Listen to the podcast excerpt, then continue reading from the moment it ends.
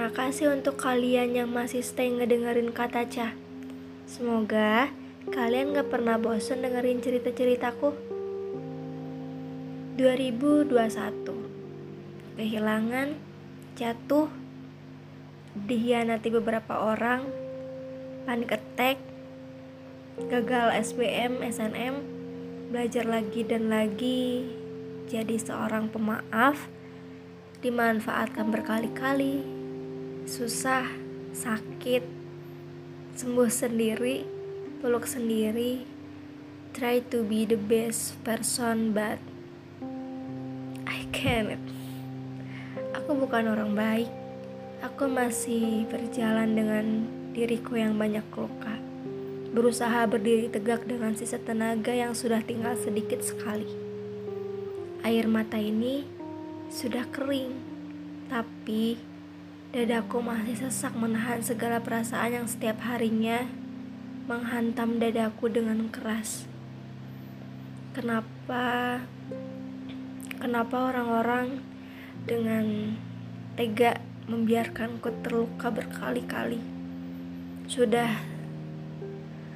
uh, sudah berusaha menjadi yang terbaik, menjadi yang paling setia, menjadi seperti yang mereka mau, menjadi si ceria saat duniaku separuhnya sudah menghitam.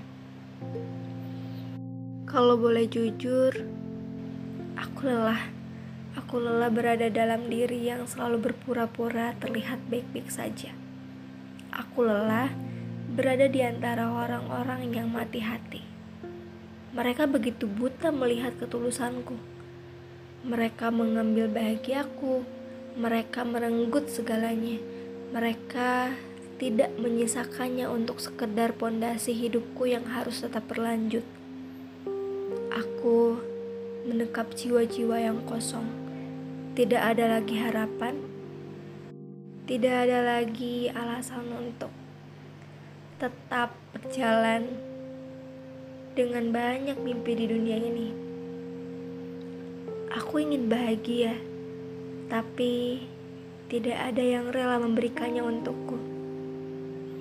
Tahun ini sudah cukup membuatku belajar menjadi si pengemis, si paling sabar, si paling malas, si paling ceroboh, si paling cengeng, dan si pemarah.